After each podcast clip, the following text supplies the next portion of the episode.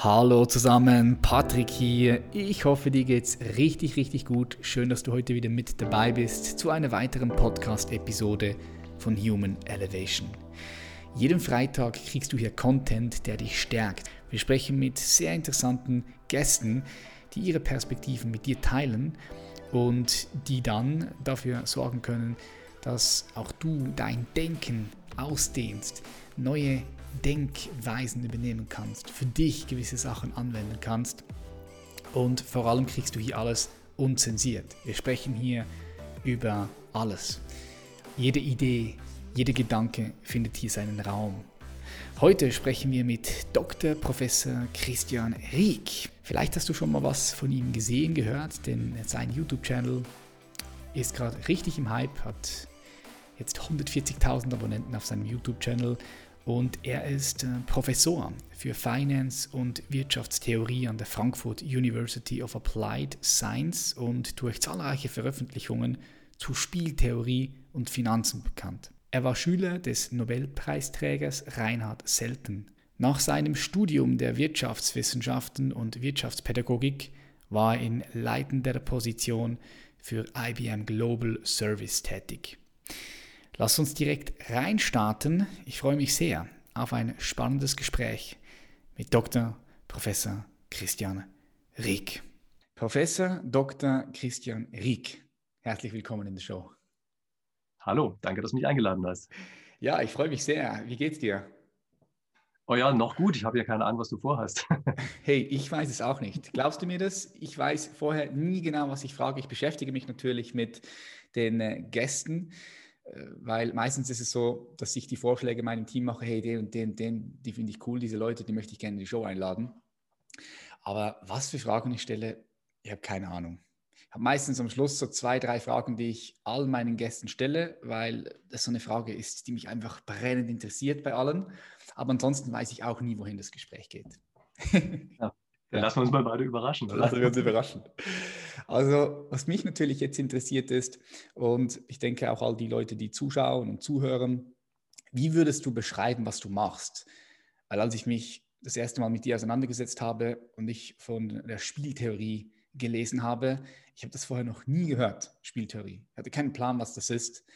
Kannst du mal den Leuten, die ebenfalls so wie ich keinen Plan hatten, mal beschreiben, was du da konkret machst, was damit gemeint ist mit Spieltheorie und vor allem auch, was du damit machen kannst. Für was kannst du sie nutzen? Wo wird sie eingesetzt? Ja, also erstmal Spieltheorie ist ein bisschen weniger spielerisch, als man also denkt. Das ist eigentlich eine mathematische Theorie. Heutzutage würde man wahrscheinlich sagen, es ist eine mathematische Theorie menschlichen Verhaltens. Und woran liegt das? Also wieso heißt die eigentlich überhaupt Spieltheorie? Na, das liegt daran, dass man gesagt hat, bei Glücksspielen spielt man immer gegen irgendeinen Zufallsmechanismus. Aber bei Gesellschaftsspielen spielt man gegen andere vernunftbegabte Entscheider, wie es mal so schön heißt. Das heißt, die ganzen anderen Spieler können wir die Pläne der Gegenspieler durchkreuzen. Und dann haben sie gesagt, naja, das scheint hier eine ganz eigene Form von Entscheidungssituation zu sein, wo eben mehrere vernunftbegabt sind und gemeinsam darüber nachdenken, was sie so machen sollen. Und weil das bei Gesellschaftsspielen eben sozusagen am klarsten sichtbar ist, haben wir die ganze Theorie Spieltheorie genannt. Ähm, das scheint heutzutage sogar auch ein ganz guter Marketingbegriff geworden zu sein. Also kann sich das ja anscheinend relativ gut merken, dass das so ist. Ja. Ähm, aber es ist inhaltlich eben tatsächlich mal ursprünglich abgeleitet von den Gesellschaftsspielen. Und das, was wir hier treiben, das sind halt immer strategische Spiele, wie wir schon sagen. Also Strategien sind die Möglichkeiten, die wir haben. Und das ist deshalb ganz einfach wichtig, weil man eigentlich fast jede Situation des normalen menschlichen Lebens eigentlich als so ein Spiel darstellen kann. Also wir fragen uns immer, was sind so die wesentlichen Elemente dieser Situation? Die greifen wir raus, machen dann daraus so ein einfaches oder auch kompliziertes Spiel, je nachdem, was es ist. Und dann fragen wir uns da drin, wie sollte man sich in so einem Spiel eigentlich verhalten? Also das ist in kurzen und knappen Worten das, was die Spieltheorie macht. Hm, okay, und es kommt ja bei dir auf YouTube richtig gut an. Also du nimmst da Themen raus, aktuelle Themen und durchleuchtest sie dann, bringst sie, verpackst sie in diese Theorie oder ja, nimmst das Thema auseinander, sehr verständlich erklärt, also finde ich mega geil.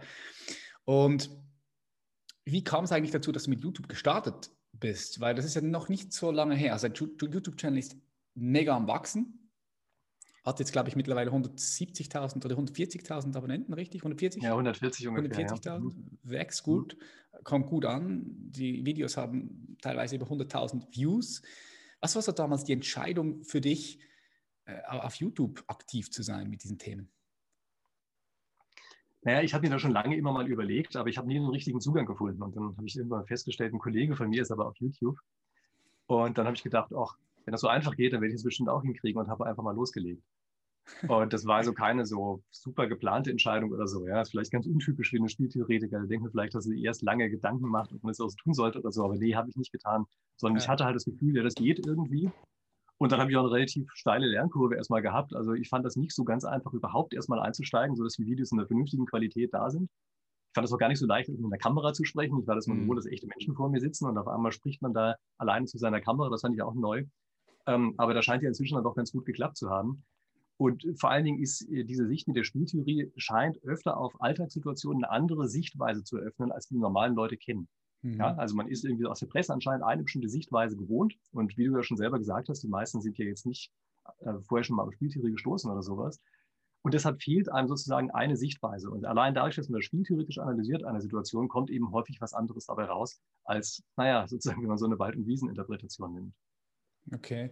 Das heißt, du bist da einfach reingestartet in YouTube, hast keine große Strategie gehabt. Was war, die, was war der Grund, warum du das gemacht hast für dich? Was war der entscheidende Ansporn, der Impuls? Ja, wie gesagt, das war am Ende einfach das Gefühl hatte, ja, das, das geht irgendwie. Und dann habe ich es halt gemacht. Okay. Und ganz ehrlich gesagt, nachdem ich mir meine ersten Videos dann mal angesehen habe, habe ich gedacht, ach, klingt ja ganz interessant, was der Typ da erzählt. Und dann habe ich aber weitergemacht. Ja. Ich glaube, das ist übrigens auch eine wichtige Sache. Ja. Also wenn man selber ähm, seine eigenen Videos nicht gerne angucken würde, das wäre, glaube ich, ein, ein schlechtes Signal. Ja. Und dann hatte ich damit aber das Gefühl, dass ich sozusagen auch dieses Vertrauen hatte, dass es eben etwas ist, was insgesamt auch interessant genug ist, dass vielleicht auch andere das ansehen wollen. Wobei ich jetzt nie damit gerechnet hätte, dass so viele Leute kommen, das muss ich ehrlich sagen. Ich habe das am Anfang sogar eher so ein bisschen meine ehemaligen Studenten im Hintergrund gehabt, äh, Hinterkopf gehabt. Ja, ich habe mir gedacht, es gibt halt auch einige Studenten, die ich so im Laufe des Lebens bei mir gehabt habe. Und viele von denen hätten so ein bisschen vielleicht Interesse daran, so einmal in der Woche noch eine RIG-Vorlesung mitzukriegen. Und dann habe ich so eigentlich als erstes die im Hinterkopf gehabt und habe so eine sozusagen ähm, meiner Sachen jede Woche einmal aufbereitet, so dass die auch kommen. Das waren übrigens auch die ersten, die gekommen sind. Mhm. Ja, das waren so die ersten Abonnenten, so bei den ersten paar hundert oder so waren ganz viele von meinen ehemaligen Studenten mit dabei. Und dann habe ich manchmal öffentliche Vorträge gehalten und die Leute haben dann auch gleich abonniert, was ich natürlich auch gut fand. Und damit war erstmal so ein Grundstock da. Das ist bei YouTube ja relativ wichtig. Ja? Wenn gar kein Grundstock da ist, dann merkt der Algorithmus vielleicht noch nicht mal, dass überhaupt irgendwas ist, was irgendwen interessieren könnte. Hm, okay. Bist du denn noch als Professor tätig an der Universität, weil du sagst ehemalige Studenten? Ja, ja, ja, klar. ja, ja, klar. Ich unterrichte noch ganz normal an der Uni, wie das halt so ist. Und es gibt natürlich auch aktuelle Studenten von mir. Lustigerweise, bevor wir das hier gemacht haben, äh, hatten wir unsere Erstis, wie wir sie immer nennen. Ja, also die Erstsemester, die jetzt gerade neu anfangen, äh, die haben mich vorhin auch so, weiß ich, ein oder zwei Stunden lang gegrillt äh, hier bei Zoom und haben mir also alle möglichen Fragen gestellt. Ja? Auch ganz interessant. Okay. Was, war, was ist denn dein Background? Kannst du mal für die Leute, die vorher noch nie was von dir gehört haben, so ein bisschen zurück in die Vergangenheit gehen und ähm, ja, sagen, was dich damals angetrieben hat, das zu machen, was du gemacht hast und wie es dann dazu kam, dass du auf einmal Professor geworden bist? Ja, war das von Anfang an dein Ziel oder hat sich das so ergeben auf dem Weg? Naja, ich äh, fand es schon immer ganz interessant, sozusagen menschliches Verhalten erklären zu können. Also ich mag es einfach gerne, wenn man sozusagen eine Box aufmachen kann. Also es gibt ja immer diese, diesen Ansatz, dass man versucht, Dinge zu erklären, indem man einfach sagt, das ist eine Blackbox, da drin passiert irgendwas, aber das interessiert uns eigentlich nicht, was da passiert, sondern wir gucken uns nur an, was rein und wieder rauskommt. Und äh, ich habe eigentlich immer eher dieses Interesse daran, dass ich gesagt habe, nee, ich möchte gerne reingucken in diese Box. Ich möchte gerne verstehen, was da eigentlich los ist. Und das ist natürlich, also jetzt gerade von der spieltheoretischen Sicht aus, genau die Herangehensweise, die wir haben. Ja, wir machen sozusagen einmal das Gehirn auf, ähm, natürlich nicht physisch, und gucken rein, was denkt denn der Einzelne eigentlich ja, und versuchen damit eben zu rekonstruieren, also zum einen, was gedacht wurde und zum anderen auch, was man hätte denken sollen. Das fand ich halt das Spannende dabei. Äh, zu dem Hintergrund, also was ich studiert habe, ich habe tatsächlich angefangen mit Physik hm. und ähm, ich muss auch ganz ehrlich sagen, ich finde Physik bis heute auch ein super spannendes Gebiet. Hm, das der einzige Nachteil bei Physik ist, ist es halt die unbelebte Materie. Mhm. Und deshalb hat man eben sehr viele Methoden, ähm, aber be beschäftigst du mit dem falschen Sachgebiet. Ja? Also eigentlich habe mich dann eben eher interessiert, wie sich Menschen verhalten. Aber man merkt das schon bei vielen Dingen, dass ich, glaube ich, schon so gedanklich an vielen Punkten sozusagen so eine Physik menschlichen Verhaltens habe. Ja? Ähm, was ja vielleicht auch gar nicht so ein schlechter Ansatz ist, denn das erklärt dann eben doch relativ viel von dem, also äh, von den Entscheidungen, die wir treffen. Ja. Abgesehen davon übrigens, also wenn wir schon dabei sind, was ich studiert habe, ich habe auch eine ganze Menge äh, bei Psychologie mitgemacht, aber der, eher diese Experimentalteile, ja, dass man sich immer anguckt, wie verhalten sich denn eigentlich Menschen in bestimmten Situationen. Das mache ich auch bis heute relativ stark, aber meistens in wirtschaftlichen Situationen. Also das heißt, man guckt sich eine Entscheidungssituation an, dann gucken wir uns an, was sagt denn die Spieltheorie vorher, wie werden sich denn die Leute wohl in dieser Situation verhalten und danach gucken wir uns mal an, was machen die Leute denn echt. Okay, ah, du kommst von der Physik, ja krass. Physik hast du jetzt äh, studiert. Wenn du jetzt auf dein Leben guckst, so aktuell gerade, was sind denn so die, die vier Kernbereiche, wenn du das überhaupt sagen kannst, die vier Kernbereiche, die dich gerade besonders aktuell beschäftigt? Mit was beschäftigst du dich gedanklich gerade am meisten? Wo tauchst du, wo tauchst du tief ein, in welche Bereiche aktuell bei dir im Leben? Weil du bist ja so breit aufgestellt, zumindest sieht man das auf dem YouTube-Channel, da sind einfach so viele verschiedene Themen, auf die du eingehst. Aber was sind so die vier Kernelemente in deinem Leben, wo du den Blick wirklich nicht nur oberflächlich hast, sondern sagst, hey, da, da möchte ich richtig in die Tiefe rein, wo du da, ja, was dich halt interessiert, beschäftigt aktuell? Naja, das ist ähm, schon fast eine schwierige Frage. fast das ist ganz eine schwierige Frage. Ja? Mhm. Ähm, gut, ich könnte jetzt natürlich über sozusagen aktuelle Forschungen jeweils berichten, ja, aber ich glaube, das führt hier vielleicht vorbei. Aber ich kann einfach mal sagen, was ich gerade spannend finde an dem, was ich so gehört habe. Nämlich, mhm. ähm, du kennst bestimmt Dan Brown. Äh, Bestseller-Autor, der hat so die Bücher im Deutschen heißen die Illuminati und so, glaube ich, geschrieben. Also äh, Da Vinci Code heißt es im Englischen. Also ein Thriller-Autor, ja. Und der hat erzählt, wie man Thriller schreibt. Und das finde ich total spannend gerade. Ja, also ich kann dem stundenlang zuhören, Geil. wie er darüber erzählt, wie man Thriller schreibt. Und das ist dann so eine Sache, in die ich auch echt ziemlich komplett eintauchen kann. Und ähm, was ich halt immer so spannend finde bei sowas, also zum einen ist natürlich erstmal was anderes als, als das, was ich im Kern mache, aber meistens kann man sowas ja schon auch übertragen auf andere Dinge. Ja, also man kann sich beispielsweise, wenn man versucht, Sachen darzustellen, kann man im Grunde genommen Techniken, die auch im Thriller verwendet werden, äh, ebenfalls mit übernehmen. Also daher finde ich das unglaublich spannend. Ja? Mhm. Und ähm, das, also diese Frage danach, äh, also wo ich gerade tief einsteige, das ist vielleicht aus einem anderen Grund ganz wichtig, äh, nämlich als ich so in meiner Zeit vor der Universität, ich sage mal der Zeit des richtigen Lebens, ja, habe ich natürlich auch sehr viele Sachen gemacht, aber man kann außerhalb der Universität eigentlich überhaupt nicht tief in Dinge einsteigen. Also was ich habe zum Beispiel Risikomanagementsysteme für Banken gemacht und das kann man so lange machen, bis die funktionieren. Aber so tief einzusteigen, dass man am Ende wirklich versteht, was dahinter steht, das kann man eigentlich nicht, weil es in der Praxis nicht bezahlt wird. Mhm. Ja, also ist ja auch klar, ja, das ist sozusagen zu teuer dafür einen, sich diese Gedanken dahinter liegen zu machen. Ja. Und das war so ein bisschen die Sache, wo ich gesagt habe, auch Professor ist ein ganz guter Job für mich, ja? wenn man dafür bezahlt, dass man denken darf. okay. Gibt es sonst noch Themen, mit denen du dich aktuell gerade beschäftigst? Aktuelle Themen? Ja, es gibt ein Thema, das ist bei mir so ein bisschen ein Evergreen. Also wenn mich jetzt hier Leute hören, die auch andere Interviews mit mir gesehen haben, dann sagen die bestimmt nicht schon wieder, aber ey, du fragst mich danach, da geht es jetzt nicht anders. Ähm, das ist äh, ein Geldkonzept, bei dem ich der Ansicht bin, dass es äh, das Grundeinkommen ersetzt. Ja? Mhm. Also wir haben ja im Augenblick so ein bisschen das Problem, dass Arbeit einfach immer weniger wert wird, aber deshalb, weil eben sozusagen Maschinen, künstliche Intelligenz und so immer mehr übernehmen können. Und ich habe darüber nachgedacht, wie kann man eigentlich ein Geldkonzept machen, ähm, das, ja, das vielleicht so ein bisschen abfedert. Und daraus ist was geworden, was sich also Digni-Geld nennt. Ja? Ähm, ist so eine Wortschöpfung von mir, ja, wo natürlich so Würde und so mit drinsteht, aber auch digital. Ja. Und da habe ich einfach versucht, ein alternatives Geldkonzept zu schildern, ähm, was sozusagen für diese Zeit nach der Arbeit das Bessere ist. Ja? Und das ist was, da steige ich natürlich schon drin ein, denke auch relativ oft drüber nach. Ja? Mhm. Also gibt es natürlich auch ein Buch von mir, das heißt Digni Geld. Ja? Und auch im Hintergrund da beschreibe ich solche Sachen. Ja, okay. Ach so, genau, da hinten. Ja, ja, ja genau. Ich habe schon mal ganz unauffällig im Hintergrund stehen. Ja. Aber das ist, ähm, das ist schon eine Sache, bei der ich glaube, dass die relativ interessant ist, einfach weil es auch mal ein anderer Ansatz ist, über Geld nachzudenken.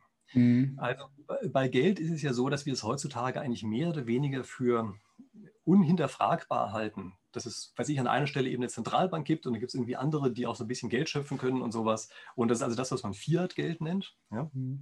Also per sozusagen Order die Mufti entsteht dieses Geld. Und das ist eigentlich die einzige Art und Weise, wie sich die meisten heutzutage Geld vorstellen können. Und das hat das erste Mal so einen Knacks bekommen, als äh, plötzlich der Bitcoin aufgekommen ist. Da ist aber mal vielen Leuten aufgefallen, ah, kann ja auch anders gehen. Ja? Und dann habe ich einfach eins und eins zusammengezählt und habe gesagt, dann nehmen wir doch einfach mal die technischen Möglichkeiten, die in sowas drinstecken und machen es dann aber auch richtig, dass in diesem Geld auch was Werthaltiges drin ist.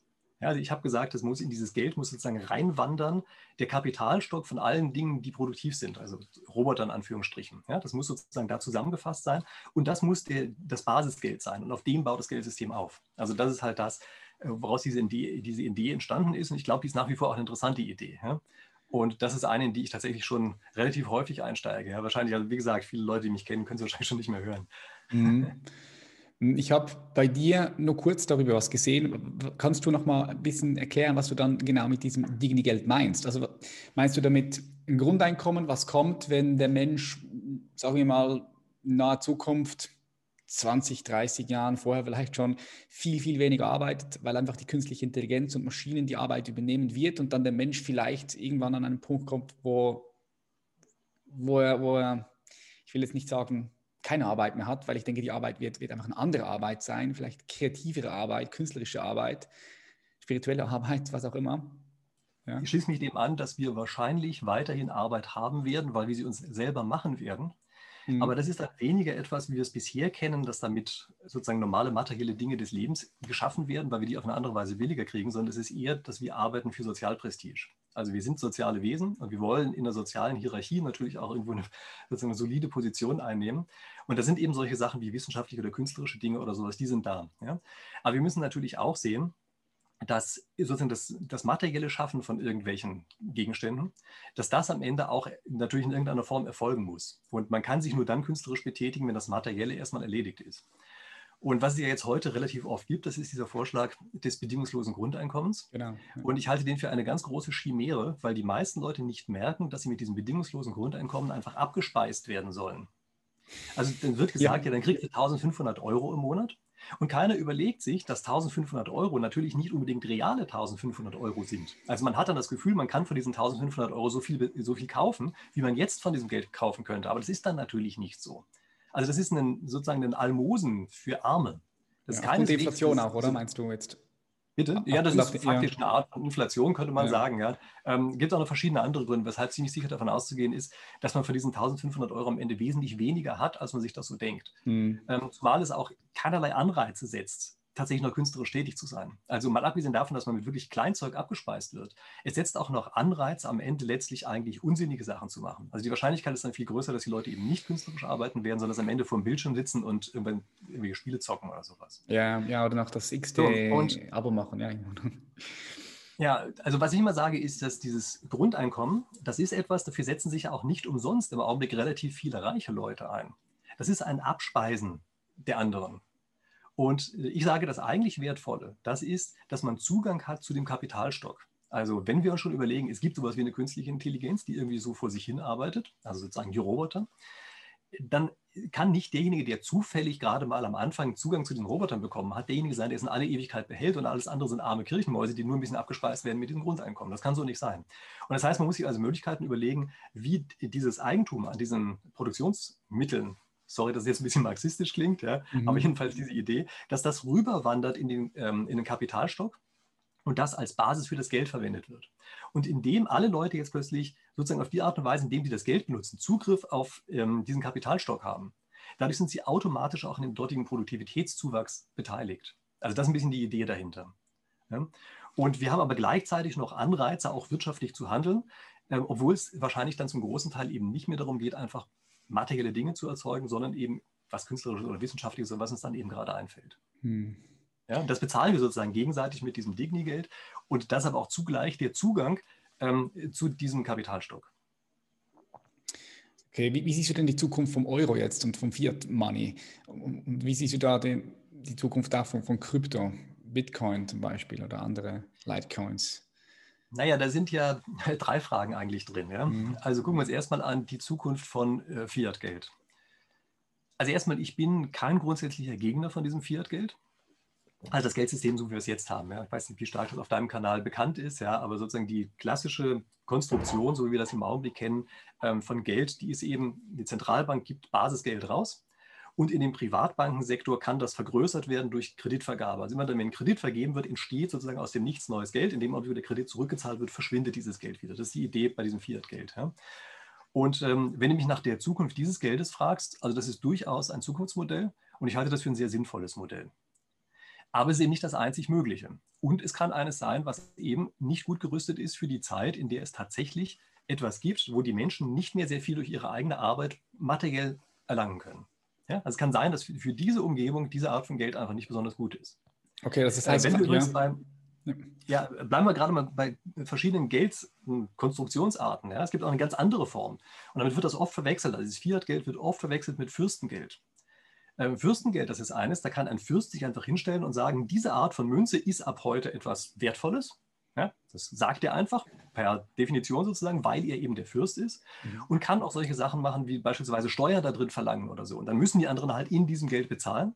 Aber das ist natürlich nochmal eine ganz andere Konstruktion. Also es gibt etwas, was sich Modern Monetary Theory nennt. Ja, die argumentieren so, aber ich nenne das nur moderne Märchentheorie, was die machen, weil dieses Fürstengeld eigentlich nichts wirklich zeitgemäßes ist. Also es hat es früher tatsächlich mal gegeben, aber bewahre uns Gott davor, dass wir wieder zu solchen Fürstenzeiten zurückkommen. Also diese Art von Geld, die halte ich jetzt für wirklich was ganz Idiotisches. Ja? So, also damit haben wir erstmal die Sachen. Also Fürstengeld, ja, ist raus. ähm, Finde ich nicht gut. Ähm, Fiat-Geld hat durchaus seine Vorzüge und in der äh, Zeit, in der Arbeit und Kapital beide zusammenarbeiten, ist das auch für meinen Begriff eine sehr gute Geldkonstruktion. In dem Augenblick, wo die Arbeit als Einkommensquelle verschwindet, glaube ich, wird es immer schwieriger. Und dann sollte man eher zu so einer Geldform übergehen, wie eben mein Digni-Geld.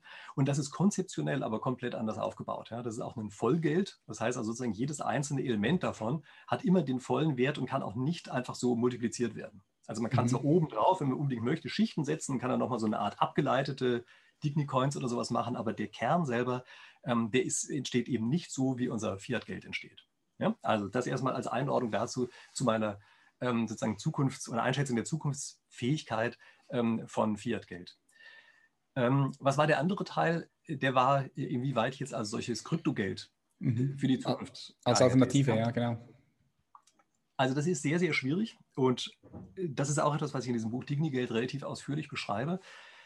Bei Vollgeldkonstruktionen, und Bitcoin beispielsweise ist auch so eine Vollgeldkonstruktion, äh, da gibt es keine Inflation und keine Zinsen, so wie wir das bisher kennen sehr problematisch. Das heißt also, dieses Zeug wird sozusagen im Laufe der Zeit immer mehr wert. Das ist ja auch das, was wir im Augenblick so erleben. Mhm. Und dieses mehr wert werden ist etwas, dass wir diese Maßeinheit, die in dem Geld mit drinsteckt, nur ganz, ganz schwer unterbringen können. Also wir können sozusagen intuitiv nicht gut mit dieser Geldform umgehen. Das dauert sehr lange. Also es dauert mindestens eine Generation, bis wir uns an sowas gewöhnt haben. Mhm. Und das muss man natürlich dabei wissen. Und das nächste ist natürlich auch, also gerade diese ganzen Kryptodinger, die werden oft als Geld bezeichnet aber die haben nur teilweise Geldeigenschaften. Also teilweise sind es eigentlich auch so mehr Sachen wie so Anlagegüter oder sowas, ja, also Assets, wie man so schön sagt, ja. ähm, oder so wie Gold zum Beispiel. Ist. Also gerade der Bitcoin ist ja auch sehr, also ist analog zum Gold eigentlich konstruiert, also nennt man das ja auch Mining und so. Hm. Ja, also das ist eine ganz eigene Geschichte, die dahinter steht. Und also das ist natürlich toll, dass sowas entwickelt wurde, aber das ist nicht so, dass man einfach mit den Fingern schnickt und von heute auf morgen so ein Geldsystem umstellen könnte. So klappt mhm. das nicht. Mhm. Also glaubst du denn, dass der Euro, dass es den so, wie es ihn heute gibt, in dieser Form noch geben wird in den nächsten fünf, sechs Jahren? Oder, glaubst, du, glaubst du, dass es ja. ihn so nicht mehr geben wird? Ja. Also das Problem beim Euro ist, dass die Regeln, die wir uns am Anfang gegeben haben, wir halt allesamt und sonders nicht mehr selber einhalten das war natürlich so ein bisschen vorherzusehen, ja, aber das war eben oder ist etwas, was in der letzten Zeit passiert ist. Und deshalb bin ich nicht so übermäßig glücklich über den Euro. Also ich fand es sowieso nicht so eine wahnsinnig glückliche Idee, den einzuführen. Ja. Aber es stellt sich jetzt eben raus, dass auch viele von den Dingen so entstanden sind, wie die äh, im Grunde genommen von Anfang an vorhersehbar war. Übrigens, wenn man das ganze Spiel theoretisch durchdenkt. Ja, also viele der Argumente, die damals bei der Einführung des Euro gefallen sind, habe ich gesagt, Leute, könnt ihr den nicht einen Schritt weiter denken, wie die Leute darauf reagieren werden. Also sie haben immer gesagt, als wäre das alles statisch und haben nicht darüber nachgedacht, dass natürlich die Personen darauf reagieren und dadurch auf einmal die Sachen anders werden. Mhm. Also das gesagt habend, ähm, hat sich der Euro zu etwas entwickelt, was so am Anfang, sagen wir mal, zumindest nicht von jedem geplant war. Also insbesondere nicht von denen, die gesagt haben, na gut, geben wir die D-Mark dafür her. Ähm, der Euro wäre sicherlich in der Euro-Krise, wann war das halt, 2015, ist ja auch schon wieder lange her, der wäre sicherlich um die Ohren geflogen, also wäre einfach zusammengebrochen, hätte sich die Zentralbank nicht über alles hinweggesetzt, was an Regeln da war, und hätte auf die Art und Weise eben den Euro sozusagen widerrechtlich gerettet. Ich will mich jetzt gar nicht so weit aus dem Fenster legen, dass ich sage, das wäre schöner gewesen, wenn ein Bach runtergegangen wäre oder so. Das ist also ein Währungs, äh, ähm, also wenn eine Währung implodiert, ist natürlich alles andere als was Gutes. Also wie gesagt, ich will jetzt nicht einfach vorher sagen, dass es was Gutes gewesen wäre, aber der Euro wäre in der Situation normalerweise gescheitert, wenn alles nach Regeln zugegangen wäre. Und damit hat man aber natürlich auch gleich einen Präzedenzfall für die Zukunft. Man sagt, naja, guck mal, da hat es doch funktioniert und da war es ja vielleicht auch ganz gut, damit haben wir einen Euro gerettet und dann müssen jetzt die Schleusen geöffnet, es kann eben so weitergehen. Und wird es so mhm. weitergehen? Naja, ich habe am Anfang, also vor Einführung des Euros, habe ich mal gesagt, naja, wir haben dann so eine Art Euro-Lira. Die haben wir halt auch. Ja. ja? Yep, ist, also ich bin nach wie vor Euroskeptiker. Ja. Mm, wenn du jetzt die aktuelle Situation anschaust, wenn wir äh, noch kurz das Thema Covid-19 reinbringen würden, weil mich würde da deine Perspektive interessieren, wenn du das in eine Spieltheorie verpackst. Denkst du, dass da auch sehr viele Leute, vor allem in der Politik, sehr linear gedacht haben und gewisse Sachen nicht weiter äh, entwickelt haben, weiter gespielt haben? Naja, viele sagen, das Verhalten von Politikern ist verrückt, weil ja irgendetwas für die Bevölkerung anders besser hätte erreicht werden können. Und sie verstehen nicht den einfachen Gedankengang, dass natürlich Politiker erstmal den eigenen Nutzen maximieren. Wenn er zufälligerweise mal damit übereinstimmt, was für die Leute gut ist, dann ist das, naja, ich will nicht sagen, ein Segen der Geschichte oder Zufall der Geschichte, aber das ist eben etwas, was man nicht einfach voraussetzen kann. Und damit das besser funktioniert, haben wir bestimmte Regeln, also zum Beispiel sowas wie Gewaltenteilung. Also die Gewaltenteilung geht ja davon aus, dass die Leute potenziell sehr egoistisch sind. Und wir versuchen jetzt die ganzen verschiedenen gesellschaftlichen Gruppen, die es so gibt, einigermaßen in Balance zueinander zu halten. Also die Gewaltenteilung geht ja noch über das hinaus, was wir haben, ja, mit, ähm, also was ich, Judikative, Exekutive, Legislative. Ja, es gibt ja auch im Kleinen überall diese Gewaltenteilung. Und das sorgt eben dafür, dass am Ende ein System entsteht, bei dem die verschiedenen Interessen relativ gut gegeneinander abgewogen werden können. Das ist ein ganz wesentliches Element unserer Demokratie. Und was jetzt in dieser Covid-Krise passiert ist, das ist, dass einfach sozusagen per Schalter umgeschaltet werden konnte und einige Politiker gesagt haben, jetzt ist auf einmal eine solche Sondersituation, jetzt dürfen diese ganzen Regeln auf einmal nicht mehr gelten, die brauchen wir alle nicht mehr. Jetzt kommt es nur noch darauf an, dass wir wie im Krieg schnell und drastisch entscheiden. Ganz dumme Idee. Weil auf die Art und Weise sieht man ganz einfach eben alles nur aus einer Richtung. Und diese eine Richtung muss eben überhaupt nicht die richtige sein. In, in aller Regel ist es das auch nicht. In aller Regel wird eine Richtung erst dadurch gut, dass sehr viele verschiedene Seiten draufkommen und alle ihre Interessen einbringen können.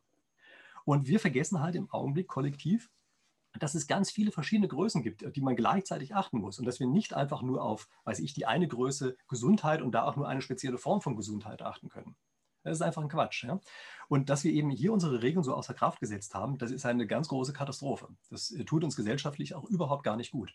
Und es tut übrigens interessanterweise auch den Politikern nicht gut.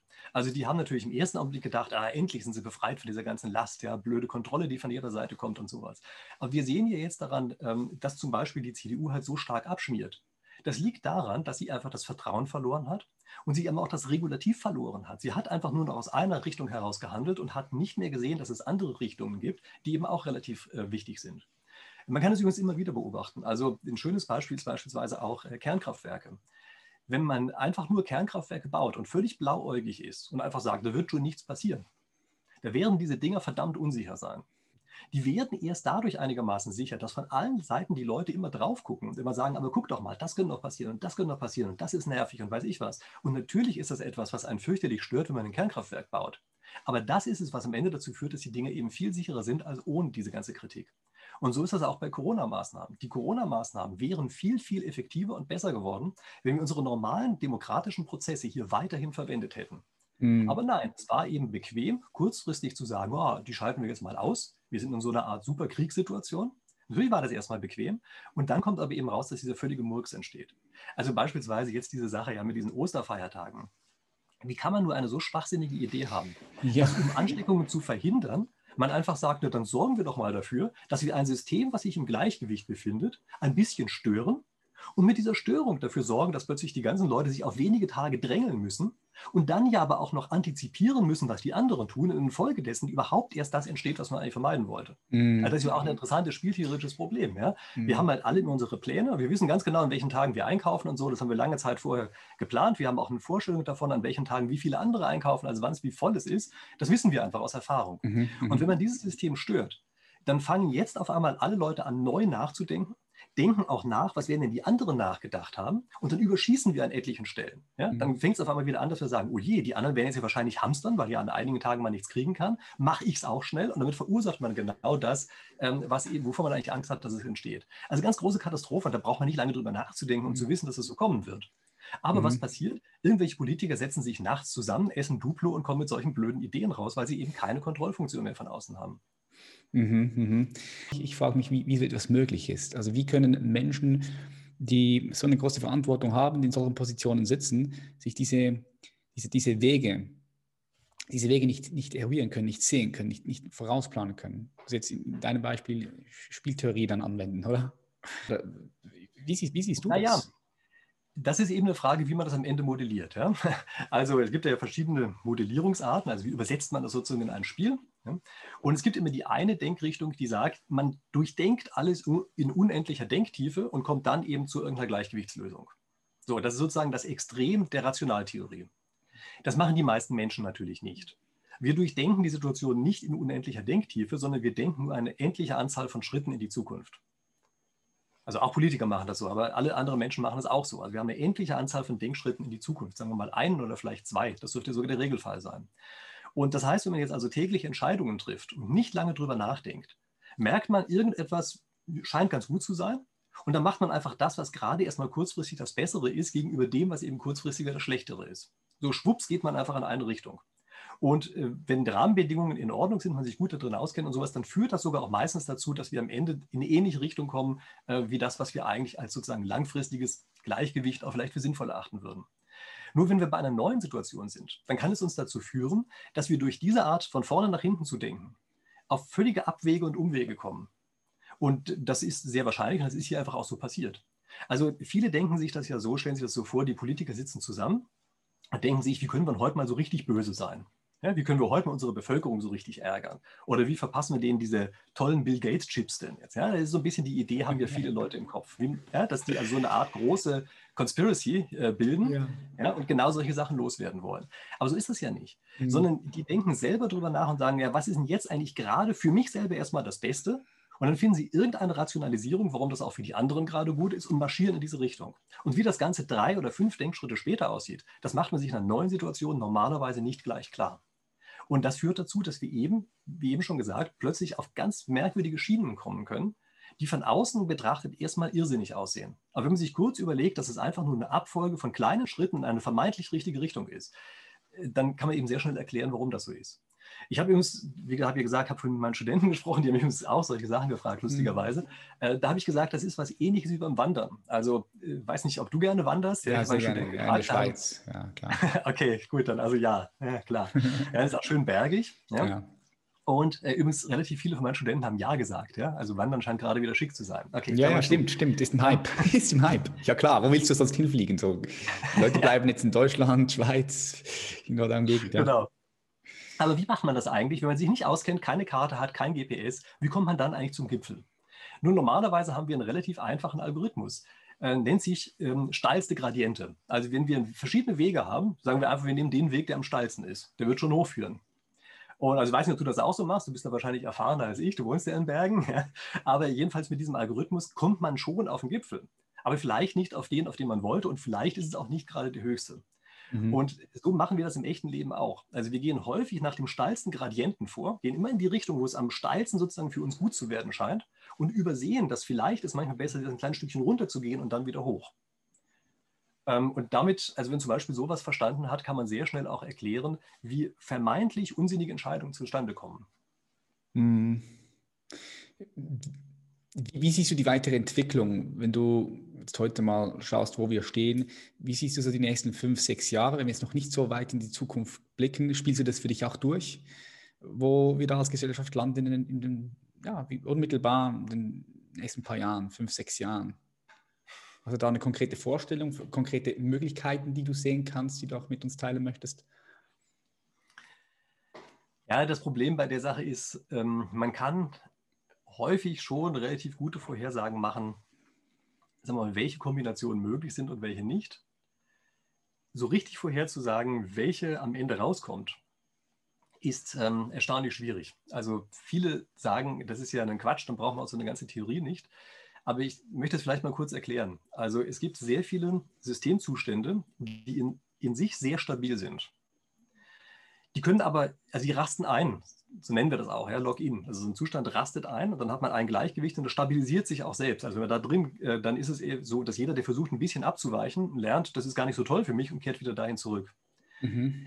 Es muss aber nicht der einzige Gleichgewichtszustand sein. Es gibt sehr häufig, eigentlich fast im Regelfall, dass es auch noch andere Gleichgewichtszustände gibt und ein System sozusagen als Ganzes umspringen kann in einen anderen Gleichgewichtszustand.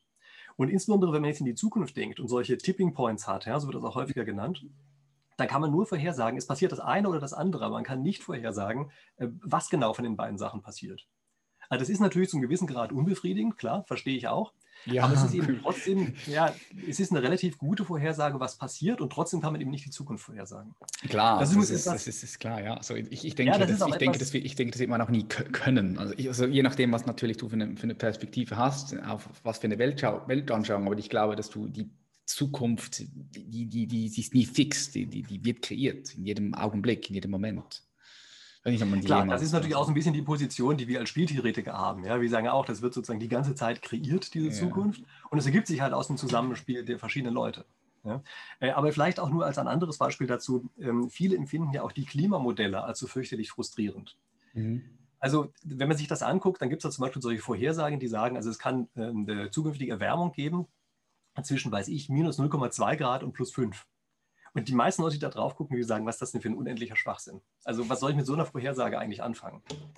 Und ich muss natürlich auch sagen, so unreflektiert, wenn man das so sagt, kann man mit dieser Vorhersage wirklich nicht besonders viel an, äh, anfangen.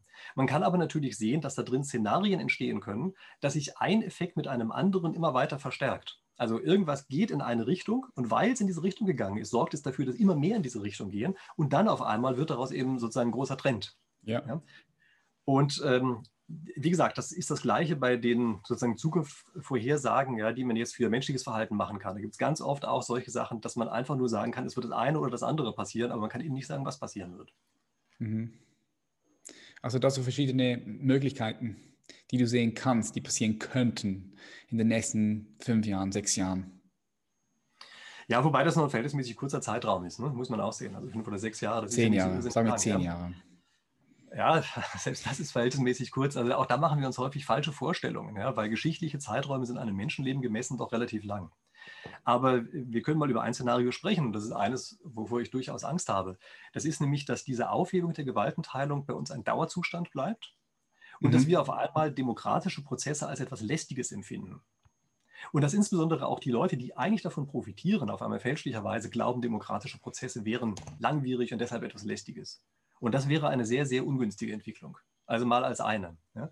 Und dieses Langwierige, was drinsteckt in den demokratischen Prozessen, das ist eben auch zugleich das, was uns davor schützt, dass ein solcher Blödsinn entsteht, wie diese Runden, die nachts plötzlich irgendwelche unsinnigen Entscheidungen treffen. Mhm. Weil es nicht abgeschliffen wird. Wenn einer mit einer dummen Idee ankommt, dann sagt das einfach wie anders. Er sagt, pass mal auf, das ist eine ganz dumme Idee und für unsere Interessensgruppe ist es überhaupt nicht zu akzeptieren, was da ist. Und dann fliegt das raus, dann kommt was Besseres. Ja? Das heißt, diese vermeintliche Langwierigkeit, die ist äh, eigentlich was sehr Positives. Und ich befürchte, dass sich hier gerade eine ganze Generation daran gewöhnt, dass man das plötzlich nicht mehr zu machen braucht. Und das ja, fände ich ein sehr ungünstiges Szenario. Mhm, mhm. Ja, sehe seh, seh ich auch so. Ich, ich, sehe es aber auch so, dass es natürlich unter gewissen Umständen auch, auch Vorteile haben kann, wenn man schnellere Entscheidungen treffen kann und schneller, schneller die Richtung wechseln kann. Aber diese Kontrollfunktionen, in diesem Fall Demokratie, wo einfach andere Leute ebenfalls ihre Stimme abgeben können, ist auch so, so wichtig. Unglaublich wichtig, ja. Vielleicht gibt es irgendwie. Also, so eine, das ist ja das ja. Verrückte. Man hat immer das Gefühl, so ein Diktator, der könnte das hier richtig schnell und gut. Mhm. Es wird natürlich nicht Diktator genannt, ja, sondern es wird dann irgendwie Expertengremium oder irgend sowas genannt. China ja, ist ein gutes Beispiel. China ist ein gutes Beispiel. Ja, genau. Und ich glaube, dass bei uns sich auch immer mehr Sympathien für dieses chinesische Modell breit machen. Glaube ich auch, Und das ja. liegt einfach daran, dass sehr viele einfach nicht verstehen, dass das einfach ein zutiefst unmenschliches System ist. Mhm. Also, okay, werde ich auch mal ein Video zu machen, ja. Ähm, einfach auch, da muss man natürlich Leute zu befragen, die sich damit besser auskennen, ja. Aber das ist wirklich ein System, bei dem der Einzelne ganz, ganz schlecht dasteht. Und das kann man so nicht einfach akzeptieren. Und sich dann ja. hinzustellen und zu sagen, ja, da geht aber alles viel schneller, ist überhaupt keine gute Idee. Äh, das ist ohnehin immer sowas. Also viele stellen sich ja vor, bei einem Diktator oder Kaiser oder so, das ist dieser wohlmeinende und intelligente Diktator.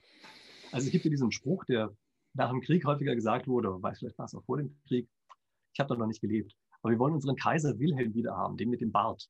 Ja? So, natürlich, das war eine goldene Zeit und dieser Kaiser Wilhelm war vielleicht auch wirklich ein ganz guter Kaiser. Wie gesagt, ich habe noch nicht gelebt. Ich kann es also nicht so ganz abschließend beurteilen. Ja. Und das ist aber eben etwas, wo sich die Leute wieder zurückgesehnt haben, gesagt haben, mir genau, dass einer da ist, der gute Entscheidungen trifft, die schnell trifft und die in unserem Sinne trifft. Das ist was Tolles. Aber das ist einfach eine sehr, sehr große Ausnahmesituation. Die meisten Diktatoren tun das nicht so. sondern die treffen Entscheidungen, die für sie selber gut sind oder für ihre Clique, die sie halt am Ende stützt. Das muss man ja auch wissen. Diktator kann nicht im luftleeren Raum überleben. Der braucht andere, die ihn stützen. Das heißt also, der wird normalerweise Entscheidungen treffen, die für eine relativ kleine Clique sehr positiv ist und für den Großteil der Bevölkerung sehr schlecht. Also man ist ganz schlecht beraten, sich nach einem Kaiser oder Diktator oder sowas zurückzusehen. Ganz dumme mhm. Idee. Mhm. Okay, du hast gesagt, das Ende der Demokratie könnte etwas sein, was sich in den nächsten paar Jahren abzeichnet. Siehst du sonst noch irgendwo andere Möglichkeiten, wie die Entwicklung ihren Lauf nehmen könnte? Naja, ähm, klar. Also ist, man darf natürlich eine Sache auch nicht vergessen. Äh, diese ganze Corona-Geschichte ist nicht nur negativ. Also wir haben gesellschaftlich völlig neuartige Kulturtechniken dazugelernt. Also wenn ich mir vorstelle, wie viele Leute auf einmal tatsächlich ganz anders mit digitalen Medien umgehen als noch vor einem Jahr, mhm. da muss man schon sagen, dass wir den echten Kickstart hingelegt haben, was sowas angeht. Und ähm, das ist ja schon etwas Positives für meine Begriffe. Also, dass wir wirklich einfach andere Arten von Kulturtechniken gelernt haben. Übrigens vielleicht auch, dass viele Leute inzwischen doch wieder gelernt haben, nur auf Experten zu hören, ist doch gar nicht so eine gute Idee. Also dieses Szenario, wo ich eben gesprochen habe, das muss ja gar nicht das Einzige sein, was passiert. Es kann ja sein, dass die Leute auf die Art und Weise einfach auch demokratische Prozesse wieder zu schätzen lernen. Also was ich zum Beispiel auch wahrnehme, ist, dass sich plötzlich viel mehr Leute bei der äh, eigenen, in der Kommunalpolitik engagieren. Also die haben einfach mehr Interesse an sowas, ja? gehen da rein und ähm, bringen sich halt ein. Und das kann schon auch Ausdruck davon sein, dass sie das Gefühl haben, ja, von nichts kommt halt nichts. Und es hat keinen Zweck, immer nur über die bösen Politiker zu schimpfen, sondern muss eben selber was machen. Und sowas kann schon auch eine positive Richtung sein, dass wir jetzt einfach doch wieder bestimmte Dinge zu schätzen lernen, die wir haben und eben, wie gesagt, auch neue äh, Techniken dazugelernt haben und die in Kombination auch wieder eine vernünftige andere Sache ergeben können. Also es ist jetzt nicht so, dass ich hier einfach nur dastehe und ähm, Untergangsprediger bin oder sowas. Ja? Mhm. Äh, ich sage mir, ich bin von Natur aus zwar sicherlich ein Pessimist, aber Pessimisten ja. haben natürlich einen großen Vorteil, die sind selten negativ überrascht. ja, ja, ja. Du kannst als Optimist oder äh, Pessimist, finde ich, alle dir in deinem Bewusstsein möglichen Perspektiven anschauen und dann ähm, ja, die Erwartungshaltung loslassen und dann wirst du auch nie negativ überrascht, finde ich. Naja, da bin ich mir nicht so sicher. Also ich meine, gucken wir uns das mal an. Ja? Wir können jetzt mal über ein Modell sprechen. Dann kannst du mir ja. gleich mal dein Modell sagen. Ja? Aber stellen uns mal vor, wir könnten die Ergebnisse, die wir haben, könnten wir ordnen und wir wissen also, was wir gut und was wir schlecht finden. Ja? wir nennen das in der Spieltheorie immer Nutzen oder Auszahlung oder sowas. Ja? Aber das heißt einfach nur, wir haben eine Vorstellung davon, was gut oder was schlecht ist. Yes. Ja? So, und wenn wir jetzt Optimist sind, dann heißt das, wir sind von der Natur aus jemand, der das Ergebnis, das erwartete Ergebnis überschätzt. Ja? Also wir haben irgendwo einen Erwartungswert in der Mitte und als Optimist überschätzen wir diesen Erwartungswert. Das ist das Wesen des Optimisten, er sieht immer das Positive. Der Pessimist ist derjenige, der per Definition die Sachen unterschätzt. Wenn wir uns jetzt also ansehen, also der Pessimist macht also eine Zukunftsvorhersage, die ist eben dann pessimistisch, der Optimist macht eine. Und wenn wir uns danach ansehen, wie, wie der Vergleich ist zwischen dem, was eingetreten ist und zwischen dem, was vorhergesagt wurde, wird der Optimist in den meisten Fällen negativ überrascht sein, also enttäuscht. Und der Pessimist wird in den meisten Fällen äh, positiv überrascht sein, also glücklich. Mhm. Deshalb sage ich, ich bin zwar Pessimist, habe aber eine sehr hohe Baseline-Happiness.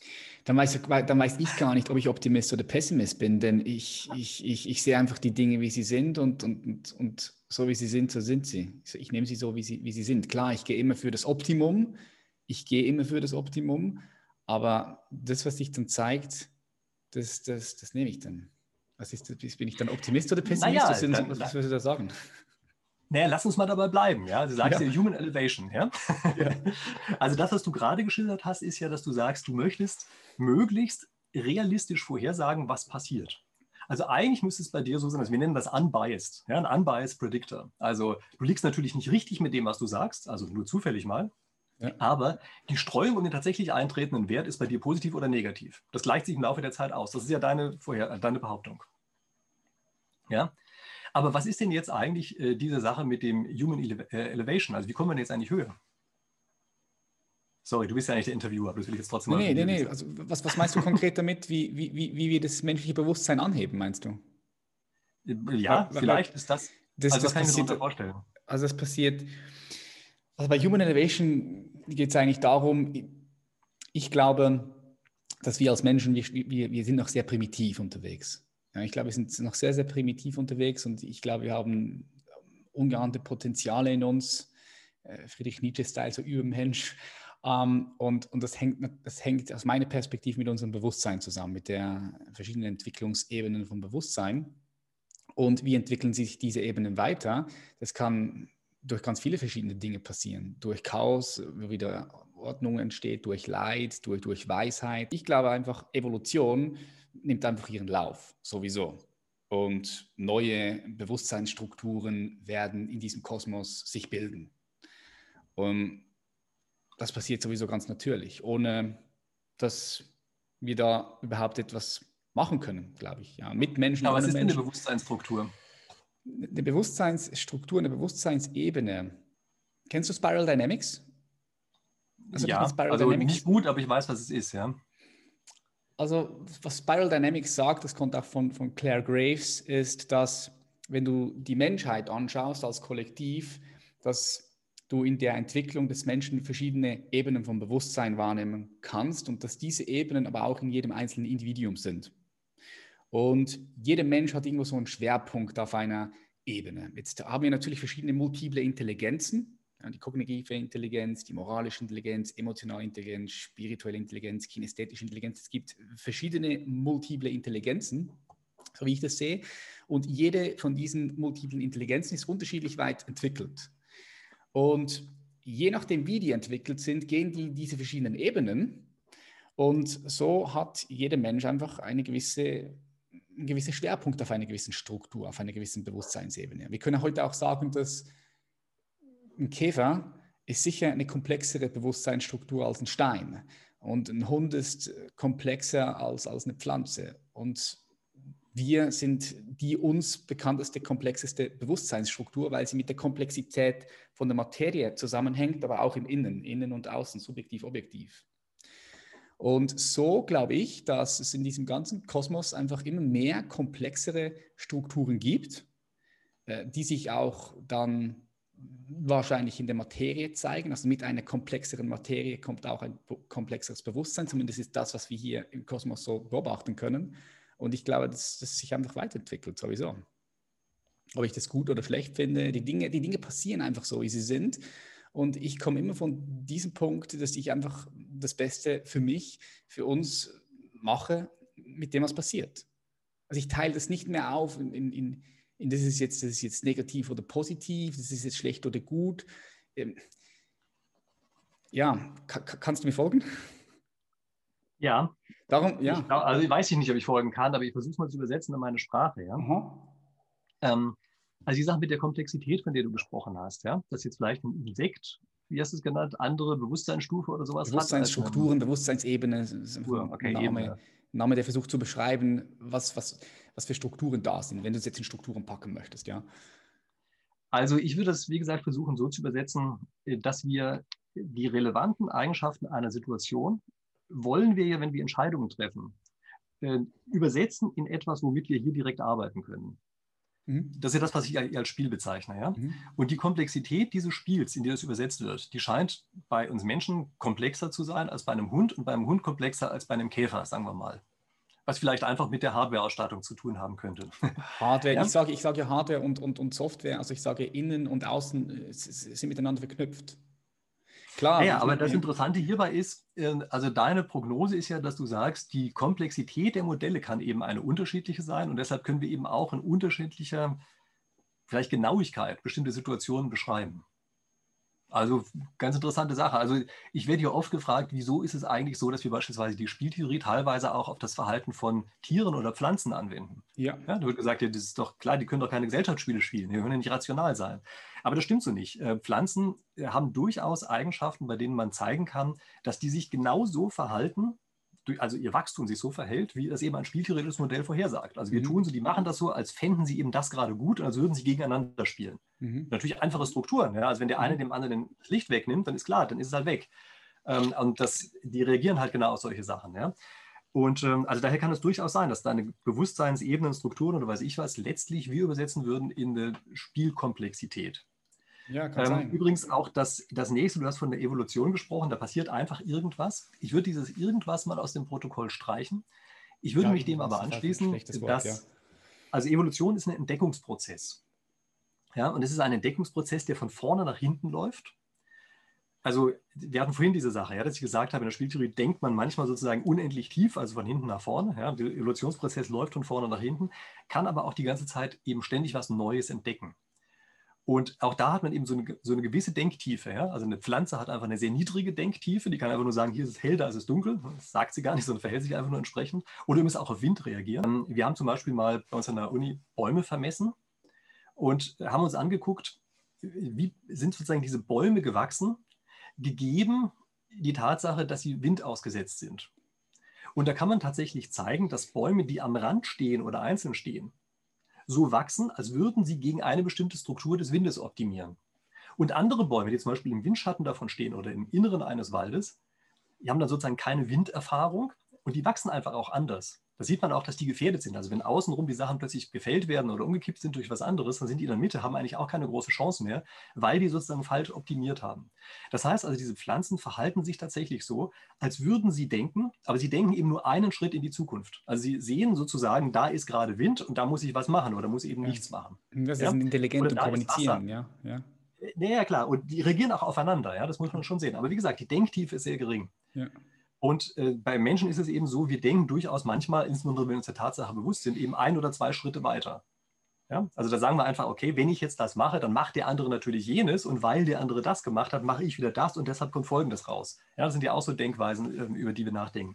Ich habe auf meinem Kanal zum Beispiel häufig mal Experimente gemacht. Ja? Ähm, da geht es häufig auch darum, dass dann also äh, einfach Zuschauer meines Kanals zusammen ein Spiel spielen und natürlich, indem sie das Spiel darüber nachdenken müssen, wie verhalten sich denn die anderen. Und da kann man tatsächlich zeigen, dass wir zum Beispiel in einer bestimmten Denktiefe denken, aber keine unendliche Denktiefe. Ja? Also brauchen wir jetzt nicht näher darauf einzugehen, aber das ist schon eine ganz interessante Sache. Ich würde aber gerne noch mal auf die Evolution zu sprechen kommen. Mhm. Ähm, Evolution ist, also es gibt einen ganzen Bereich der Spieltheorie, nennt sich evolutionäre Spieltheorie. Also klassischerweise ist die Spieltheorie aufgeteilt in zwei Bereiche, nämlich kooperative und nicht kooperative Spieltheorie. Aber eigentlich ist es so, dass seit einiger Zeit die evolutionäre Spieltheorie oder Populationsspiele, so nennen wir das, dass die noch mit dazugekommen sind. Und bei Populationsspielen ist es so, das sind nicht wenige Teilnehmer, nicht wie bei einem Brettspiel, sondern es sind ganz viele, die zusammenspielen. Fast ein bisschen der Normalfall, den wir haben im echten Leben. Also wenn wir in den Supermarkt gehen oder sowas, dann spielen wir sozusagen ein Spiel mit den anderen 300 Leuten, die gleichzeitig damit drin sind. Oder wenn wir eine Aktie handeln, dann spielen wir eben ein Spiel mit den anderen 1000 Leuten, die auch gerade diese Aktie handeln. Das ist ein ganz häufiger Fall. Ja? Und diese Populationsspiele, die kann man sehr gut spieltheoretisch beschreiben. Man kann auch sehr gut beschreiben, wie sich Evolutionsprozesse im Laufe der Zeit entwickeln werden. Also es gibt ja beispielsweise häufig diese Aussage, das heißt, es kann doch nicht sein, dass solche komplexen Sachen wie Mensch durch Zufall entstanden sind. Das ist auch kein Zufall. Da mögen Zufallselemente mit drin sein, aber der Zufall ist überhaupt nicht das entscheidende Element, sondern die Auswahl von verschiedenen Möglichkeiten, die ausprobiert werden, das ist das Entscheidende. Und das ist ja das, wovon wir auch vorhin gesprochen haben, ja, dass wir Menschen von vorne nach hinten denken. Das heißt, wir denken ähnlich wie solche evolutionären Prozesse. Also ein evolutionärer Prozess probiert einfach mal irgendwas aus, überschießt dann vielleicht auch in eine Richtung und man kann sozusagen zugucken. Also wenn man das als eine Simulation macht, kann man zugucken, wie der danach sagt, ach, habe ich ja gar nicht dran gedacht und geht wieder zurück. Das ist sehr ähnlich wie die Art, wie wir denken. Hm. Okay, so, Klammer zu. Mhm.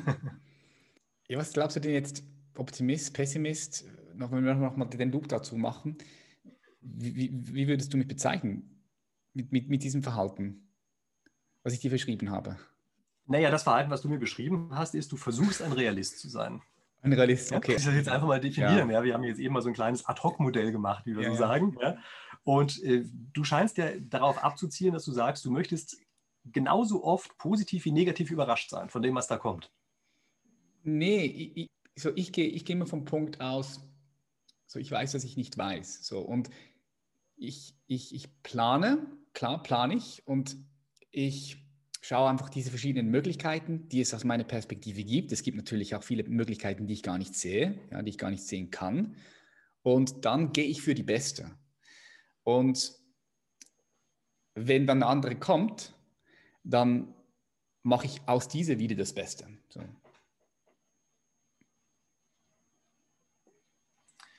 Naja, das klingt jetzt nach einem Wahrnehmungsphänomen, was wir kennen. Ja, sag das gerne, ja. Bring das mal rein. Nennt sich Illusion of Control. also, Illusion of Control. Es gibt, ja, es gibt äh, diesen merkwürdigen Effekt, dass wir häufig uns selber in Situationen eine Einflussmöglichkeit zuschreiben, in der wir gar keine haben. Also wir glauben, dass wir mehr Einfluss auf eine Situation haben, als tatsächlich der Fall ist. Mhm. Und das also scheint sich ganz gut anzufühlen. Das kann man also mit verschiedenen Experimenten auch zeigen, ja, dass wir diese ja, Kontrollillusionen, wie man es vielleicht auf Deutsch sagen will, ja, am stärksten, also relativ stark unterliegen. Ja. Und das, was du gerade beschreibst, ist, das äh, fühlst oder wirkt auf mich erstmal so, als würdest du sagen, ja, eigentlich habe ich die Situation immer unter Kontrolle und kann immer den nächsten Schritt genau Eben bestimmen. nicht, eben nicht, eben nicht. Ich weiß, dass ich nichts unter Kontrolle habe. Ich weiß, dass ich morgen sterben könnte. Oder heute Abend schon. Ja, aber die, die nächste, also bei jeder einzelnen Entscheidung versuchst du doch das zu machen, wovon du sagst, davon habe ich die Kontrolle, oder? Ja, ich versuche natürlich, klar, ich versuche natürlich schon, äh, Kontrolle zu haben, ja, bis zu einem gewissen Punkt, klar. Ja, wenn ich Beziehst jetzt, du denn in deinem Gedankengebäude explizit ja. mit ein, äh, woher die Kontrolle oder woher der Teil der Kontrolle kommt, den du nicht hast? Ja, klar, klar. Wir haben irgendeine Situation und du bist mhm. dir bewusst darüber, du hast nicht die gesamte Kontrolle.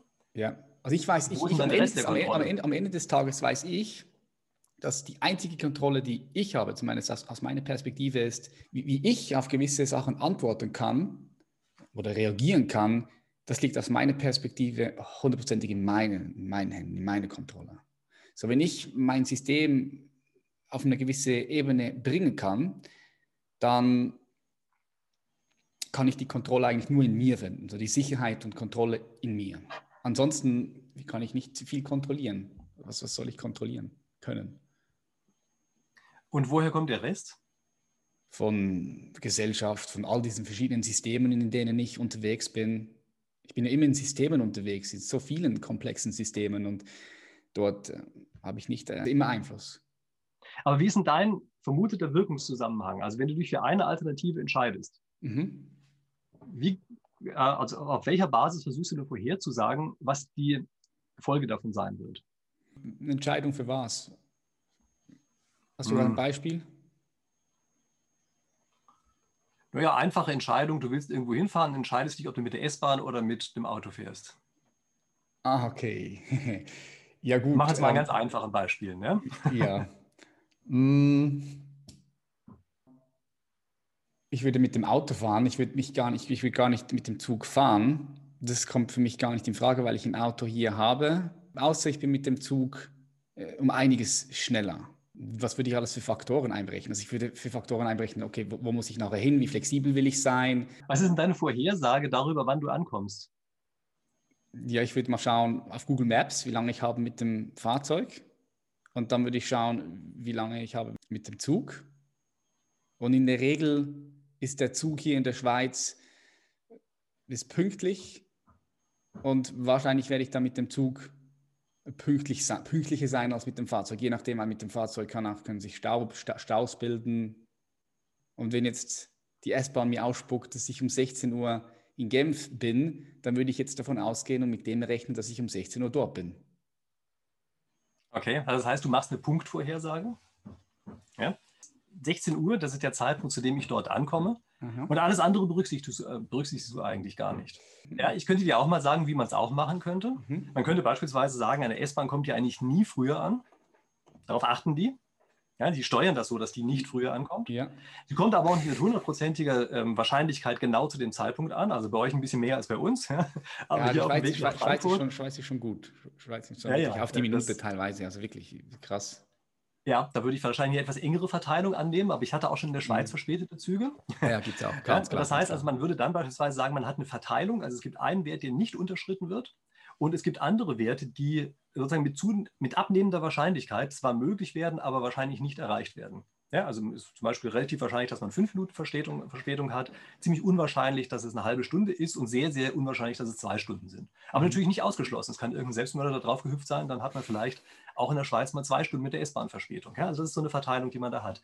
Und was wir dort haben, das ist ein klassisches entscheidungstheoretisches Modell. Also man sagt eigentlich, das ist eine Wahrscheinlichkeitsverteilung, die dahinter steht und denkt nicht explizit darüber nach, wer, wer sind denn die anderen, die darauf einen Einfluss haben.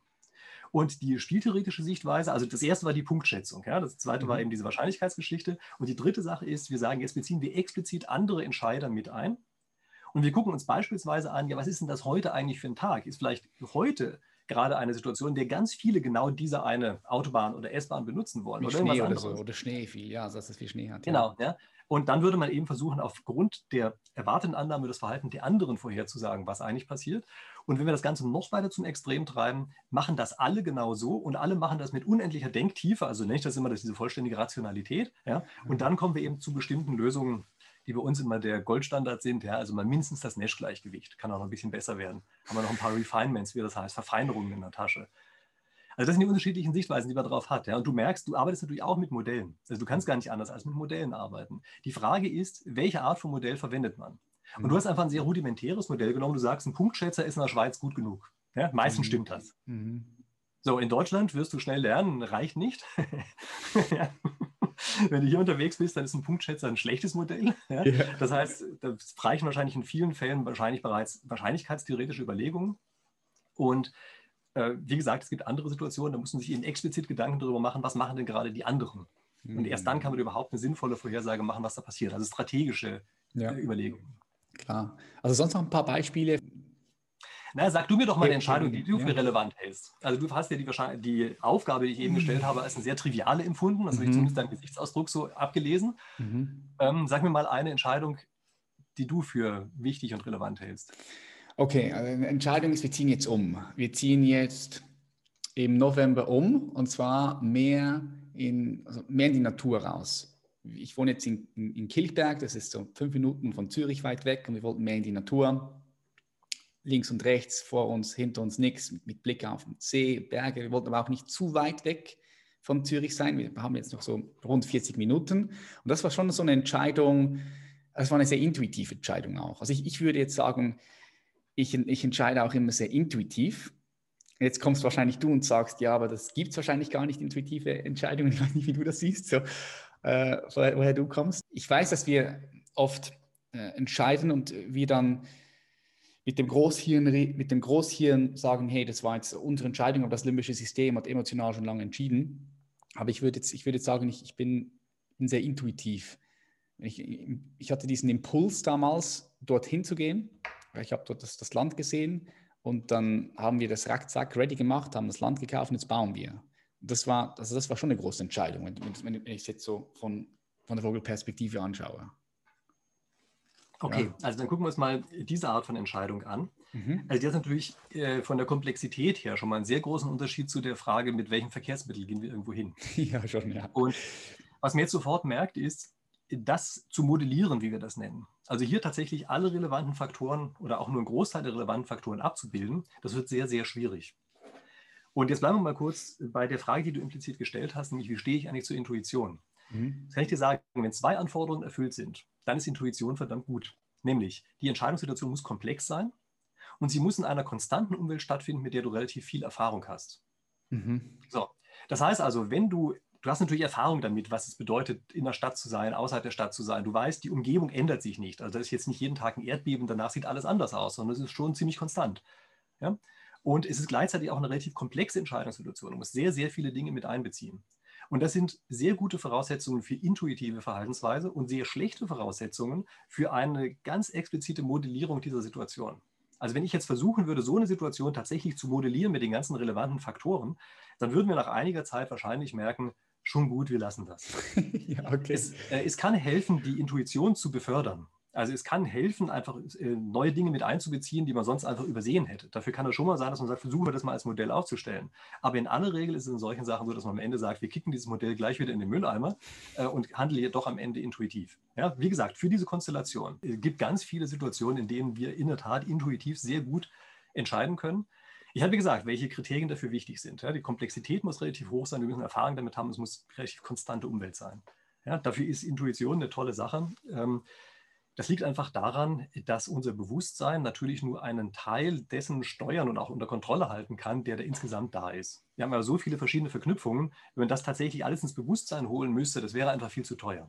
Hm. Also ich spreche jetzt in der Sprache des Ökonomen. Ja. Das heißt sozusagen, wenn man ein Gehirn zu konstruieren hat, da muss man ein bisschen ressourcensparend vorgehen. Da würde man sagen, nee, nee, das Gehirn soll mal so langsam vor sich hin arbeiten unten und nur das, was dann relevant ist, das kommt ins Bewusstsein hochgespült.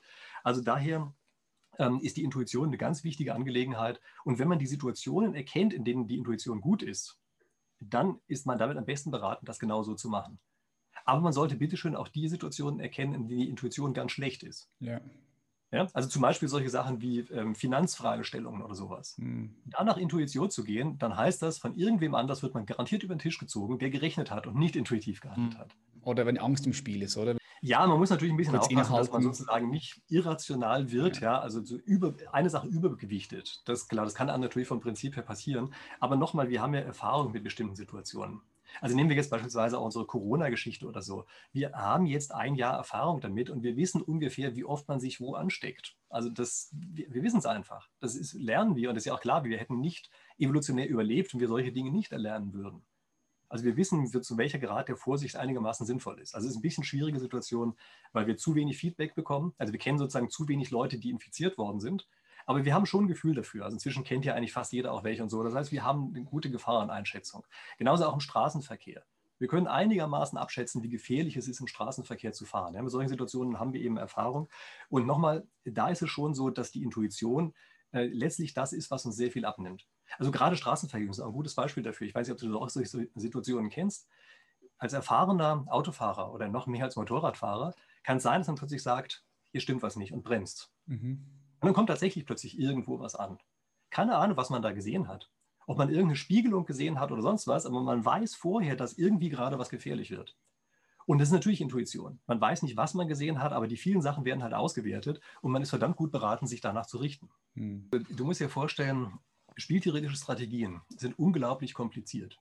Also die lassen sich mathematisch beschreiben, aber sie sind von der Komplexität her einfach so groß, dass wir sie als Menschen unter gar keinen Umständen wirklich verstehen oder auch nur teilweise wiedergeben könnten. Und das heißt, wir sind uns bewusst, dass diese Situationen so unglaublich komplex sind, dass man sie eben nicht einfach mal so vollständig durchdacht haben kann. Geht einfach nicht. Und da muss man verstehen, dass man Heuristiken braucht. In den meisten Situationen, also Heuristiken sind Vereinfachungen, und mit diesen Vereinfachungen halt arbeiten kann. Das heißt, wir denken sehr oft darüber nach, was sind denn jetzt gerade solche Heuristiken? Ähm, was sind solche Vereinfachungen? Und dann natürlich auch, welche Rolle spielt bei sowas die Intuition? Und die ist natürlich groß, weil die letztlich eine Form von Heuristik ist. Hm, okay. Ja? Und wir haben ganz viele solche Heuristiken. Also die nehmen wir im Alltag nicht wirklich wahr. Ähm, aber wir sind eigentlich die ganze Zeit davon umgeben. Also wir haben beispielsweise, weil wir im Supermarkt irgendwas kaufen, dann sehen wir der Packungsgröße oder der Packungsgestaltung ungefähr an, welche Art von Sache ist, das ist, die wir da gerade kaufen. Ja, oder wenn wir beispielsweise ein Filmplakat sehen. Die Filmplakate sind extra so gebaut, dass die mit uns kommunizieren und wir sofort intuitiv verstehen, welche Art von Film das eigentlich ist. Mhm. Oder wenn wir auf der Autobahn fahren, also bleiben wir wieder im Straßenverkehr äh, und wir sind also auf der rechten Spur und links ist ein anderes Auto, was auf der linken Spur ist, potenziell schneller als wir, aber wir wissen es nicht genau. Wie können wir das eigentlich abschätzen? Und Tatsache ist, wir haben ja kein Radarsystem eingebaut oder so. Wir können das nicht genau abschätzen, aber wir haben einfach Heuristiken. Wir achten beispielsweise darauf, wie ist die relative Position zum Rand des Spiegels. Das wissen die meisten Leute nicht, dass sie das so machen, aber wir werten durch die Veränderung zum Rand des Spiegels, werten wir aus, wie schnell dieses Auto sich uns nähert. Ja, und damit, also wie gesagt, man weiß das meistens nicht, dass es so ist, aber wir nehmen diese Heuristiken und sie sind extrem wichtig für uns. Unser ganzer Alltag ist davon bestimmt. Mhm. Also wäre völlig idiotisch zu sagen, Intuition oder so gibt es nicht. Ja. Quatsch, natürlich gibt es die.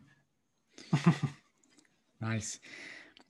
Was glaubst du, also stell dir mal vor, du gehst auf den Mond, guckst runter auf, auf die Welt und du siehst die, die Welt so, wie sie jetzt ist, mit diesen schönen Farben, blau, grün, rot, mit den roten Wüsten, orange. Was glaubst du, Christian, was braucht der Mensch als Kollektiv jetzt, wenn du so von außen guckst? Was braucht er jetzt gerade am meisten?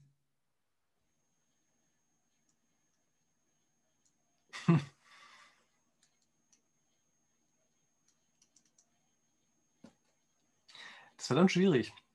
Ich kann dir mal sagen, was ich glaube, was die Menschen als wichtigste Eigenschaft den Tieren voraus haben. Wir können miteinander kooperieren. Das heißt, wir können Einheiten bilden, die aus ganz vielen einzelnen Individuen, Individuen entstehen. Und also ich glaube, wir brauchen Mechanismen, die uns zu großen Einheiten zusammenfassen. Und zwar so, dass sich der Einzelne trotzdem noch wohlfühlt. Mhm. Ja, also wenn ich mir was wünschen könnte, dann wäre es das. ja, also diese großen Einheiten die machen natürlich eine gewisse, ja, die machen, geben eine Stärke, ja. Und zum anderen, wenn die eben dem Einzelnen noch genug Freiraum lassen, dann sind sie eben auch auf der individuellen Ebene eine tolle Sache. Ja, ja, bin ich voll bei dir. Was, was verstehst du unter diesem Mechanismus? Hast du da, hast du da konkrete Ideen, Beispiele, die du bringen kannst? Ja, das kann was ganz Einfaches sein. Ähm, ich war lange Zeit bei IBM und IBM, die waren ja früher nicht mehr so die Grals Ritter der Computerbranche. Ja? Mhm. Werden die heute nicht mehr wahrgenommen, also war das ähm, halt lange Zeit eigentlich. Und wenn man irgendwo auf der Welt auf einen anderen IBMer gestoßen ist, völlig egal, woher der kommt, ob das Indien oder Amerika oder Zypern ist, völlig egal. Man hatte sofort eine Gemeinsamkeit und wusste, wie man zusammenarbeitet. Sowas ist das. Das kann was ja. ganz Einfaches sein. Es reicht einfach zu wissen, der andere ist bei IBM und dann hat man bestimmte Regeln, die kennt man. Weiß man genau, wie man mit dem anderen arbeiten kann. Mm. Mhm.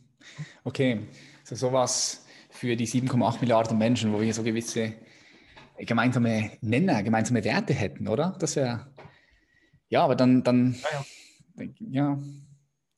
Ich glaube, ich glaube, es ist, ich glaube, das ist so vielleicht gar nicht möglich, weil, weil jeder Mensch auch irgendwo anders steht.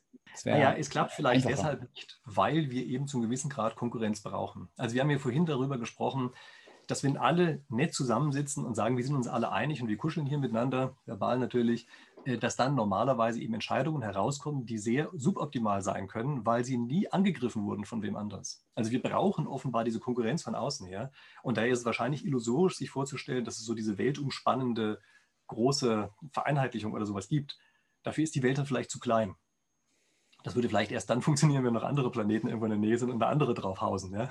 Mm. Ja, Aber ich glaube schon, das ist, also diese Konkurrenz ist, glaube ich, schon eine relativ wichtige Sache. Man braucht dieses gechallenged werden von außen. Hm. Letzte Frage an dich, Christian. Stell dir vor, du kannst ein Werbeplakat designen und dieses Werbeplakat ist überall ein, zu sehen. Ein Werbeplakat. Werbeplakat okay. ja, ein mhm. Werbeplakat. 7,8 Milliarden Menschen sehen dieses Werbeplakat. Es steht überall in den Großstädten dieser Welt. Was wäre da deine Botschaft, wenn du eine Botschaft hättest? Was würdest du da drauf klatschen auf dieses Werbeplakat? Ja, das ist deine Chance. Sorry, jetzt, kommt, Milliarden Menschen jetzt kommt der Wirtschaftler bei mir raus. Ja. Ich würde natürlich ein Cover von meinem Buch nehmen. Und Digni-Geld. ja, genau. Take, take Digni-Geld. Ich weiß nicht, ob es Digni-Geld sein muss, aber ich glaube, das ähm, wäre so. Also, wenn, wenn, du mir ein Werbeplakat gibst, sorry, dann kann ich nicht anders. Dann muss ich auch Werbung machen. Ja, dann, dann, dann verkaufst du deine Idee, oder? Was ist, was, ist, wenn du die, was ist, wenn du die nicht verkaufen könntest? Nicht, wenn es nicht um deine eigene Werbung geht sondern wenn du einfach einen Zugang hättest, in einem Satz, in einem Bild Menschen zu erreichen, 7,8 Milliarden Menschen. Irgendwie glaube ich, das will ich gar nicht. Nee. Das ist, also das Komische bei dieser Frage ist, sie enthält ja eigentlich so ein bisschen was Missionarisches. Nicht bisschen, unbedingt, ja? kommt drauf an. Aber das ist auch eine eigentlich, Möglichkeit. Also ich finde das interessant. Das ist, wie, das ist wie, wie, wenn du jemand auf der Straße siehst und, und du kommst kurz ins Gespräch, du hast eine Möglichkeit, ja, mit deiner Sprache Realität in, zu kreieren in der anderen Person. So, was machst du damit, mit dieser Kraft und mit dieser Power? Ja, irgendwie, wie gesagt, dieses Missionarische da drin, ich glaube, das ist das, was mir nicht so gut gefällt. Ich finde das Interessante ja gerade beim Austausch mit anderen, dass ich auch was kriegen kann. Also, das ist, ähm, also wenn du jetzt gefragt hättest, was würdest du denn andere Leute fragen? Also da ich glaube, irgendwie von jedem irgendwie was lernen zu können, ja, wenn ich ein bisschen was wüsste, was der kann, glaube ich, würde mir bei jedem Einzelnen einfallen, was ich von dem gerade lernen könnte. Das finde ich spannend. Aber dieses Missionarische, ich weiß nicht, irgendwie, da fällt mir nichts ein. Das will ich auch irgendwie gar nicht. Da will ich eigentlich, glaube ich, nur mit den Leuten austauschen, wenn ich das Gefühl habe, ja, die interessieren sich für die gleichen Sachen wie ich und dann tauschen wir uns halt da miteinander aus. Also deshalb beispielsweise auf Twitter oder so, ja, das finde ich cool, dass man sich dort einfach mit anderen Leuten austauschen kann die man überhaupt nicht kennt, nicht weiß, wer das ist und man einfach nur die Argumente sieht, die die nennen. Und das kann total spannend sein. Da kommen von irgendwelchen wildfremden Leuten Argumente und dann denkt man, boah, habe ich noch gar nicht dran gedacht. Das finde ich cool. Ja, damit kann ich was anfangen. Ja, das ist so, wenn ich mir jetzt vorstelle, ich dürfte, ja. ja. ich dürfte jetzt einen Tweet an alle schicken. Ja? ja. Keine Ahnung, weiß nicht, was ich da reinschreiben würde. Okay. Gut, lassen wir ihn leer. leer. Christian, vielen herzlichen Dank. Wo können die Leute dich finden, wenn sie mehr von dir wissen wollen? Ja, also die meisten werden mich vielleicht von YouTube kennen oder wenn nicht, dann ist das ein schlauer Ort mal zu suchen. Mhm. Also ich, ich habe eigentlich überall mit dem Nickname Prof Freak, ja, also einfach zusammengeschrieben. Yes, verlinke ich, Und, ich verlinke die Kanäle. Ja, genau, verlinken das ist immer gut. Ja. TikTok-Kanal habe ich zwar auch, da versuche ich immer so in der einen Minute, die man dort hat, irgendwelche wissenschaftlichen Erkenntnisse unterzubringen. Ich muss aber zugeben, das mache ich nicht so ganz regelmäßig, sondern nur dann, wenn ich gerade mal Lust habe. Ja, ansonsten natürlich, weiß ich, Twitter, Instagram, wo man halt Lust hat, kann man mir normalerweise ganz gut folgen. Vielleicht auch Amazon fällt mir ein. Genau, Amazon. Da sollten mir die Leute folgen. Dann sehen Sie mal, welches neues Buch geschrieben habe. okay, nice. Yep. Ich verlinke, ich verlinke die Webpage von dir, ich verlinke die Channels. Äh, welches ist dein aktuellstes Buch, was dir am, am meisten am Herzen liegt? Ist es das Digni-Geld? Nee, äh, das ist die 36 Strategien mit der Krise. Stimmt, darüber haben wir gar nicht gesprochen, aber das ist, finde ich, eigentlich einen ganz interessanten Ansatz. Also ich weiß nicht, ob das was sagt. Ein Strategem ist eine Kriegslist. Ja, ist keine ja. Strategie, sondern es ist eben eine Kriegslist. Und versucht man jemand anders sozusagen über den Tisch zu ziehen. Ja. Und davon gibt es äh, 36 klassische chinesische Strategien. Und die habe ich genommen und habe die sozusagen auch eine Krise angewandt. Also klar, wir sind gerade in einer drin, ja, und das fand ich eine total spannende Frage. Und das ist, geht mir jetzt auch immer noch so. Ja, auch wenn ich mal in mein eigenes Buch reingucke, dann denke ich ja, hm, stimmt, eigentlich hat der Typ wieder mal eine gute Idee gehabt, ja, ähm, weil man wirklich sieht, dass auch teilweise solche Krisensituationen sich verhalten wie Kriegslisten von der anderen Seite. Und da denkt man manchmal, oh Mann, warum habe ich das nicht vorher gesehen? Mhm. Ja, das ist auch wieder so eine Sache, ich habe dir gesagt, in der Spieltheorie, in unserer westlichen Spieltheorie, da sehen wir die Dinge immer so, dass wir so tun, als wenn wir vollständig rational und versuchen dann so ein bisschen diese Rationalität zurückzunehmen diese chinesische Sicht darauf, die ist eher genau aus der anderen Richtung kommend die sagen, nee, die Leute sind halt nicht rational, sondern die, die machen systematische Fehler und diese systematischen Fehler lassen sich ausnutzen. Das sind diese Strategeme und wie gesagt, die habe ich da auf die Krise angewandt. Ja. Und sind halt 36, also damit ist es auch einigermaßen überschaubar. Übrigens, was ich auch in dem Buch zeige, ist, das gibt es auch in unserer westlichen Kultur relativ stark. Also wir haben teilweise genau die gleichen Kriegslisten wie in China, äh, wurden bei uns auch sozusagen klassischerweise angewandt. Und da ist es auch ganz interessant zu sehen, dass das offenbar Dinge sind, die sich einfach wiederholen. Die sind ja ganz offenbar unabhängig voneinander entstanden. Also das sind dann schon Sachen, die so eine gewisse Zeitlosigkeit haben. Ja. Mega, ja, ich habe das auf deiner Webseite gesehen. Ich glaube, dort hast du einen kleinen Blog verfasst. Ähm, ja, ich habe sicherlich an einer oder anderen Stelle auch ja. mal irgendwas dazu geschrieben oder so. Ja. Ja. Also da kann man auch, kann man auch kurz draufklicken und dann schauen. Ja, die, ja, ja, also die 36 Strategien mit der Krise, das äh, war auch zeitweise in ähm, Management auf Amazon war das auf Platz 1, also sogar relativ lange Zeit eigentlich. Ja, also gerade so, wenn man sagt, so Management-Weisheiten oder so, ja, da scheinen die Leute sich auch dafür interessiert zu haben. Mega. Cool. Ich danke dir vielmals für die Zeit und ich wünsche dir auf deinem weiteren äh, Leben viel Freude und viel Erfolg bei all dem, was du noch machst. Hm. Ja, vielen Dank. Also ich danke dir natürlich auch für deine Zeit. Ja. Ich fand das auch ein super cooles Gespräch, dass du mir auch mal ein paar Sachen über dich verraten hast da drin. Genau, also danke. Danke dir. Bye bye. Und wenn du bis zum Schluss geblieben bist, dann bedanke ich mich ganz herzlich für die Zeit, die wir gemeinsam zusammen verbracht haben. Wenn dir diese Episode gefallen hat, freue ich mich auch, wenn du sie teilst. Wir sehen uns in der nächsten Episode. Ich freue mich und ich wünsche dir viel Freude. Bis bald, dein Patrick. Bye bye.